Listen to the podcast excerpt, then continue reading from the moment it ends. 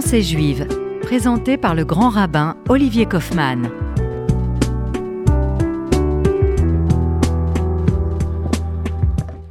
Bonjour chers amis, chères auditrices et auditeurs de RCJ, très heureux de vous retrouver en ce jour où nous célébrons en, à l'unisson avec nos frères et sœurs à Jérusalem qui eux célèbrent aujourd'hui Purim, mais nous sommes aujourd'hui nous à Shushan Purim, euh, la fête de Purim pour les villes fortifiées à l'instar de la ville de Suse, capitale de l'Empire perse et bien évidemment avec tout ce que nous avons retenu depuis la lecture de la Megillah d'hier.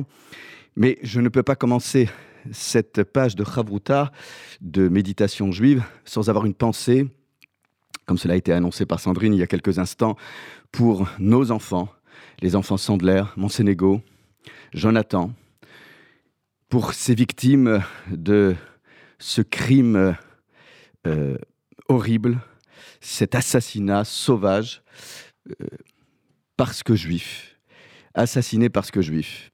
Et nous, le peuple juif, nous connaissons l'histoire de l'errance, de la souffrance. Et bien évidemment que nous ne pouvons pas rester insensibles face à ces images de femmes, d'enfants, et de personnes âgées sur les routes de l'exil. Et nous avons une pensée pour le peuple ukrainien et puis en particulier pour toutes les personnes réfugiées de la communauté juive d'Ukraine qui ont été accueillies en France, en Israël ou ailleurs. Mais nous ne pouvons pas aussi rester neutres face à la supplication exprimée hier euh, par le président ukrainien et qui, me semble-t-il, résume tragiquement la situation dans laquelle nous nous trouvons. Avons-nous tiré le son du passé? Cet appel, cette supplication, fermer notre ciel. Et c'est précisément euh, une demande faite aux nations d'assurer une zone d'exclusion aérienne au-dessus de son pays. Autrement dit, oui, c'est vrai, c'est être prêt à abattre euh, ces avions euh, de Poutine qui assassinent des enfants, des civils. Aujourd'hui, l'OTAN et les États-Unis refusent car cela pourrait signifier euh, une extension euh, du conflit.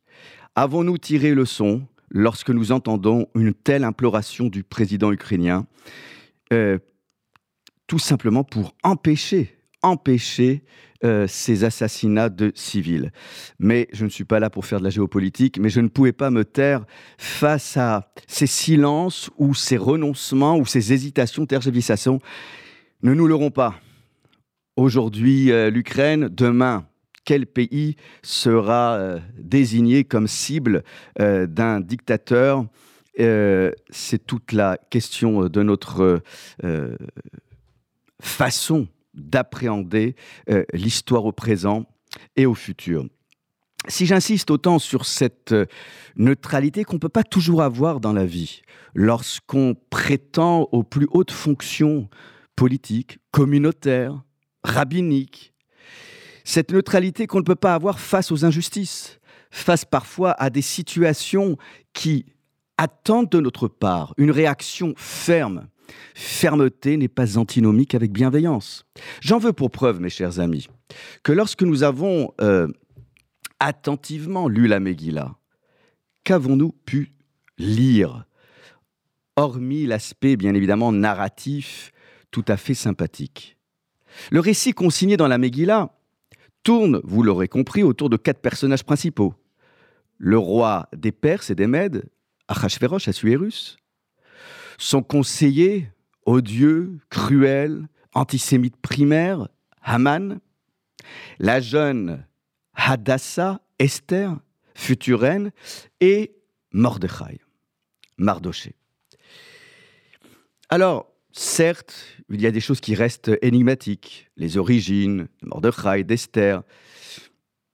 Mais la Megillah nous permet de nous faire une idée très précise de la personnalité de chacun. Regardons attentivement ensemble ces personnages qui continueront de nous accompagner dans notre façon de regarder le monde en face. Nous sommes encore dans le prolongement de Purim. Je vous rappelle qu'aujourd'hui, nous célébrons Shushan Purim. Il apparaît avant toute chose, si nous regardons tout d'abord la personnalité de Mordechai, que Mordechai est un homme euh, ayant des fonctions euh, communautaires importantes, président du Sanhédrin, ayant la préoccupation de la sécurité d'Esther, ayant aussi le souci du destin de cette communauté, dont certains cadres n'ont pas hésité à se vautrer euh, dans les repas orgiaques d'Assuérus, ce qu'on pourrait peut-être qualifier de juif de cour. Regardons attentivement Mordechai.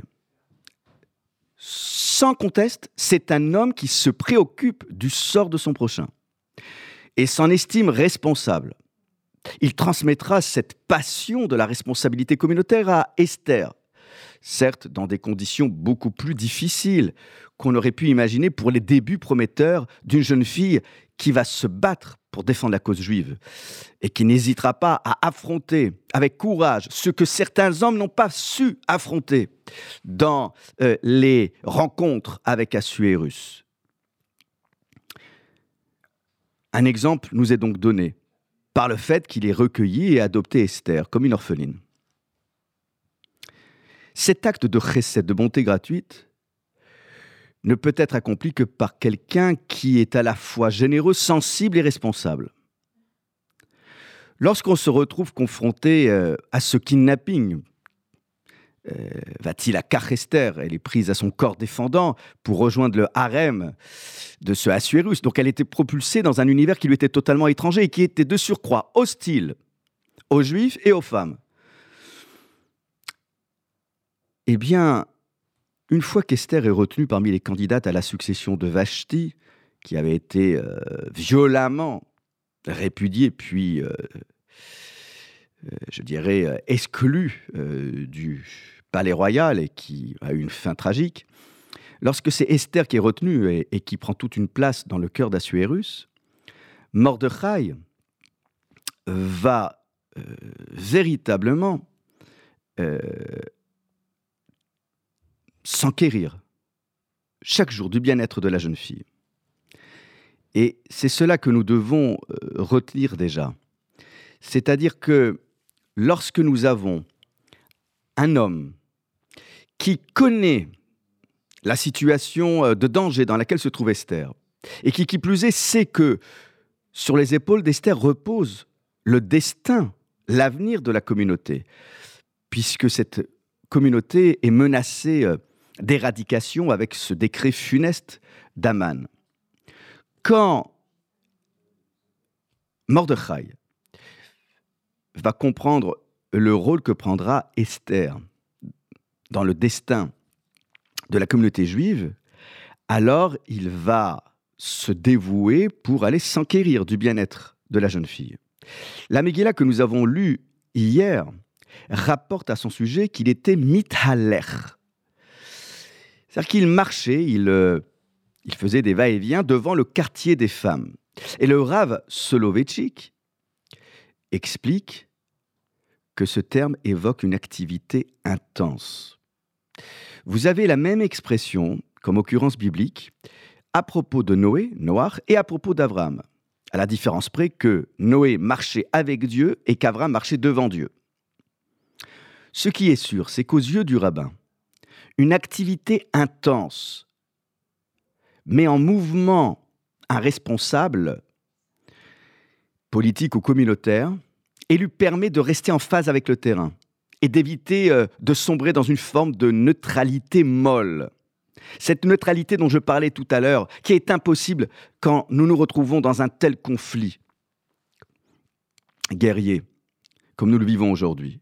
Eh bien, Mordechai nous donne une leçon. Mordechai va consacrer tout son temps et son énergie à connaître, à évaluer, à examiner la situation présente d'Esther et à se préparer à l'avenir qu'il va précisément partager avec Esther. C'est cet avenir dont nous parlerons dans quelques instants, juste après une pause rafraîchissante. À tout de suite.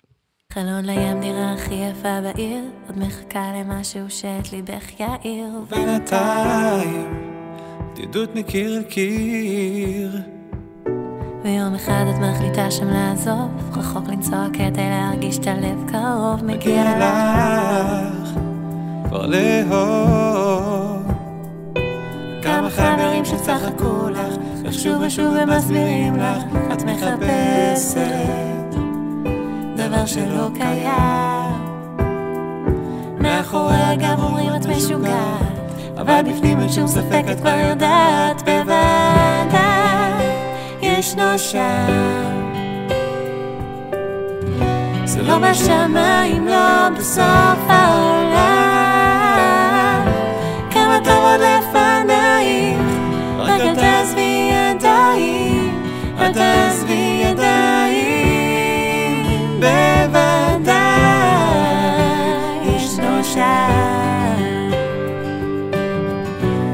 בשמיים, לא בסוף העולם. כמה טוב עוד לפנייך, רק אל תעזבי ידיים, אל תעזבי ידיים. נכון שבלילות את מתבלבלת, סוגרת את הלב ושום נופלת, והייאוש הולך ומתגבר.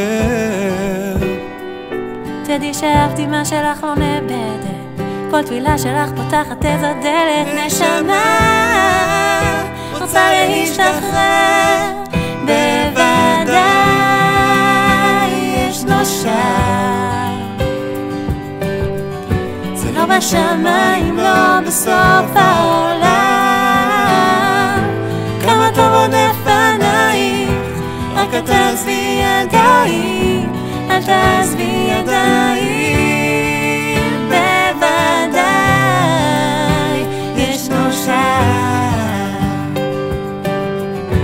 זה לא בשמיים, לא בסוף העולם. כמה טוב עוד לפנייך, רק אל תעזבי ידיים, אל תעזבי ידיים.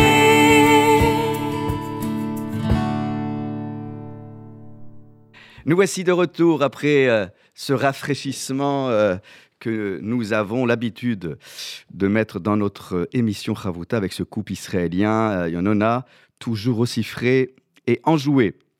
Alors je disais donc que Mordechai consacrait tout son temps et son énergie, mais c'est un investissement pour l'avenir, tant pour lui que pour Esther. Esther, c'est vrai qu'il y a euh, une ambiguïté, parfois un malentendu, on la dépeint euh, peut-être euh, comme une femme soumise, docile. Non, c'est une femme qui se tait, certes, pour mieux prendre la parole au bon moment. Vous savez, il y a des hommes parfois qui prennent la parole à tout bout de champ. euh, c'est, je, je- rappelle souvent aux enfants du Talmud Torah, vous savez, être juif, euh, c'est pas dire nous sommes les meilleurs en criant plus fort que l'autre ou en arborant un Magan David autour du cou ou un, un drapeau avec euh, un Magan David. C'est pas crier plus fort, c'est s'exprimer au bon moment avec une voix ferme et les mots justes. Esther se tait pendant neuf ans. Et elle a de quoi s'inspirer. Benjamin lui-même s'était tu pendant 22 ans pour cacher le sort funeste que les frères de Joseph avaient réservé à Joseph. Se taire, ce n'est pas la neutralité dont on parlait.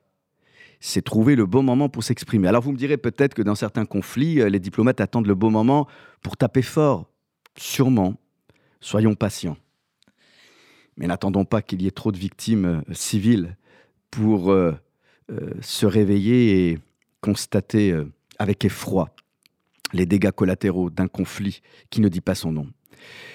Mordechai, c'est donc euh, un homme qui comprend qu'Esther va s'exprimer.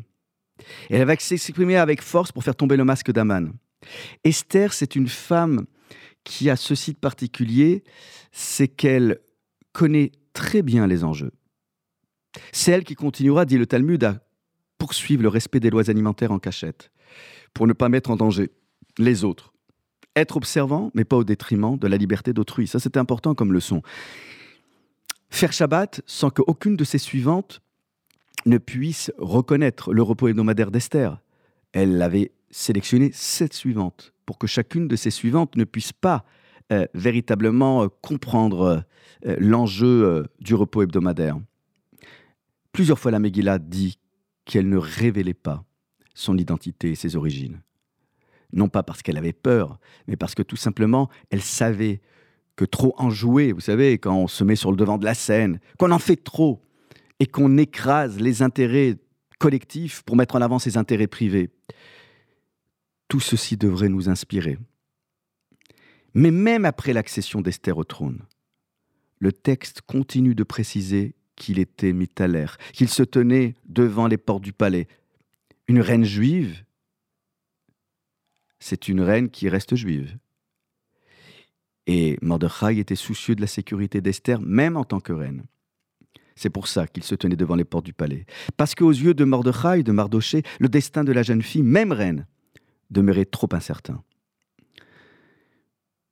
C'est la raison pour laquelle j'ai cité le commentaire du Rav qui insiste sur une activité intense, ne jamais céder, ne jamais sombrer euh, dans une forme de léthargie, rester en éveil, rester au taquet, comme on dit. Guetter le moindre signe, le moindre signe d'hostilité à l'endroit d'Esther. Le roi ne s'était-il pas déjà débarrassé d'une épouse qui n'avait pas ses faveurs?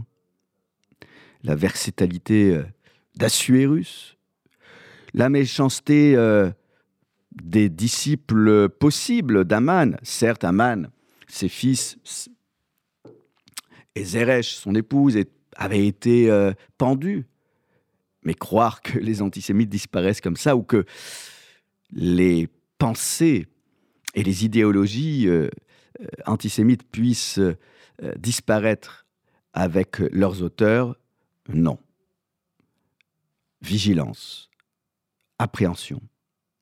Alors bien évidemment, nous, nous buvons, nous festoyons, nous faisons du bruit pour étouffer le nom des méchants, parce qu'on ne peut pas vivre constamment en transmettant à nos enfants qu'on ne nous aime pas, qu'il y a des antisémites partout.